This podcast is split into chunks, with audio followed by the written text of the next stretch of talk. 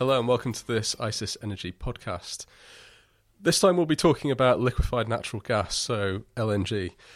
The LNG market has been anticipating a ramp up in US supply coming to the market um, over the next couple of years, and a bit of a milestone is about to be hit uh, in a couple of days after we record this this podcast. So it's now early July 2017, and that milestone is the first cargo with US LNG is due into the UK. My name's Ben Lee, and here with me today is Ed Cox, who is the editor of our uh, LNG publications. And we're going to talk a bit more about this headline event and also what it means in the wider context uh, for US LNG. So, Ed, just to start off, could you could you talk us through what the key headline is here? Yes, sure, Ben. So we're seeing um, after about a year and a half of new US LNG production, we're seeing the first coming into the UK, coming into the Isle of Grain terminal in Kent, due in over the weekend of the 8th of July. Uh, the vessel that's bringing it in is called the Maran Gas Mistras. Uh, we have that as a chartered by the French company Total, um, and it is the first. It's the first cargo from the US in many decades. We did have some US LNG coming in 1959, the early 1960s, but that was on a much smaller scale and very short lived. So it's the first US LNG cargo since the shale gas revolution and this uh, monetization of US shale gas and LNG to LNG um, that will come into the UK. Okay, so US LNG has been ramping up over the, the past year and a half or so. Why why is it why is this vessel coming to Europe now? Yeah, you're absolutely right. Actually, we did some analysis, and in the first half of this year, we've had 15 cargoes coming from the US to Europe already. So this is just the first to the UK. You know, Spain, Portugal have been quite active buyers. They've been premium markets. It's just that the UK has not been a premium market, so it's taken longer for this cargo to come. So while there are a lot of headlines about this, actually the timing, I guess, uh, is perhaps a little bit more of a surprise in that the UK is cheap market now. It's a discount market.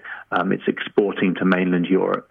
Um, so it could be that this this cargo comes in uh, and the gas effectively gets exported through the interconnector pipe to Belgium and doesn't stay in the UK for long at all. Um, but I think I think there is there is perhaps a broader point that yes, US LNG is ramping up. We know that Europe is the market of last resort.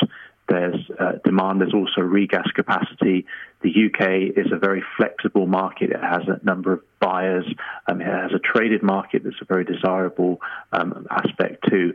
So, um, so while it's taken a while to come here, there will be more, and uh, you know we're we're expecting that to develop in the next one, two, three years. Okay, so there could be more vessels coming into Europe uh, and the UK as well then, but is there competition from elsewhere in the world? Are these US LNG cargoes going to, to other places as well? Yeah, absolutely. I mean, there have been in the first half of the year, uh, one in three cargoes has gone to Asia, according to LNG Edge. Um, one in four cargoes has gone to Mexico, very very local supply route, and spot demand from Mexico. So putting Asia and Mexico together, over half the cargoes from Sabine Pass have gone to, to, to, to those two regions. Um, you know, Europe then sits alongside the Middle East and South America. Um, taking in the other cargoes.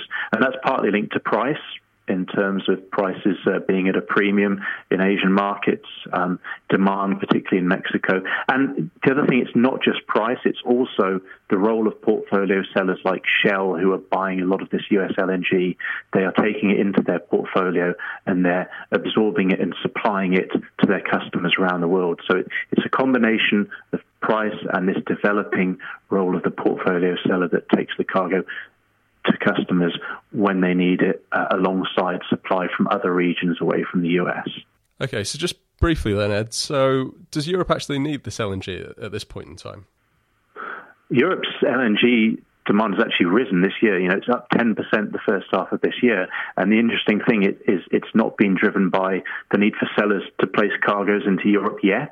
It's more demand driven. Uh, not in the case of the UK, we're talking more Spain, Portugal, Italy, um, where there's higher gas fired power generation.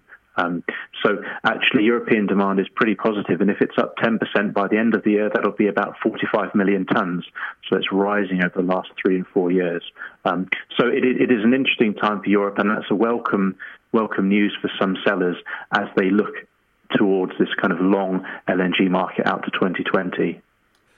Okay, all right. Thanks for that, Ed. In summary, then, it seems like in Europe there there is some demand there to soak up this oversupply in the global LNG market, which is something that's been exacerbated by US LNG supply uh, coming online. So we've seen this first US LNG cargo, well, about to arrive into uh, the UK, and there, there could be more to follow uh, in coming months and years as well.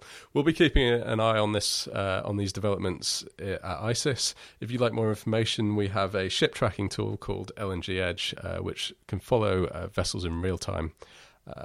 please go to our website www.icis.com to find out more information. Thank you. Bye.